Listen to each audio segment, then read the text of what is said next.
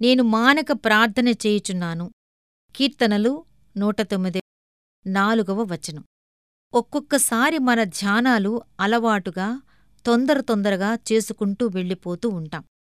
ఆ సమయాన్ని చాలామంది నిమిషాల్లో ముగించివేస్తూ ఉంటారు. ప్రఖ్యాతి చెందిన భక్తులు ఎవరైనా ఎప్పుడైనా ప్రార్థనలో ఎక్కువ సమయం గడపకుండా ఉన్నారని విన్నామా? తన గదిలో ఏకాంతంగా గడపలేని వ్యక్తి ఎవరైనా ప్రార్థనలో పవిత్రాత్మను పొందినట్లు ఎక్కడైనా చూశామా?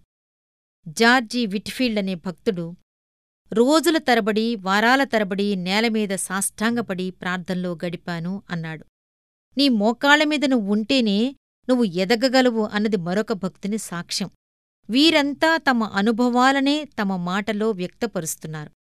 ఏకాంతాన్ని ప్రేమించని ఏ వ్యక్తి ఇంతవరకు ప్రపంచ చరిత్రలో సాహిత్యంలో గాని విజ్ఞాన శాస్త్రంలో గాని చిరస్మరణీయమైన కార్యాన్ని చెయ్యలేదు. నిజానికి ఈ ఏకాంతం అనే దాన్ని క్రైస్తవ జీవితంలో ఒక సూత్రంగా భావించవచ్చు. దేవునితో ఎక్కువ కాలం ఏకాంతంలో గడపకుండా ఉన్న వ్యక్తి పరిశుద్ధాత్మలో ఎదుగుదల పొందటం అసాధ్యం.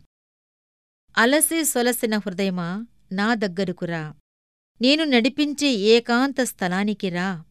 లోకధ్వనులకు దూరంగా నాతో రా. శాంతి నీ ఎదలో సంగీతమై స్పందిస్తుంది.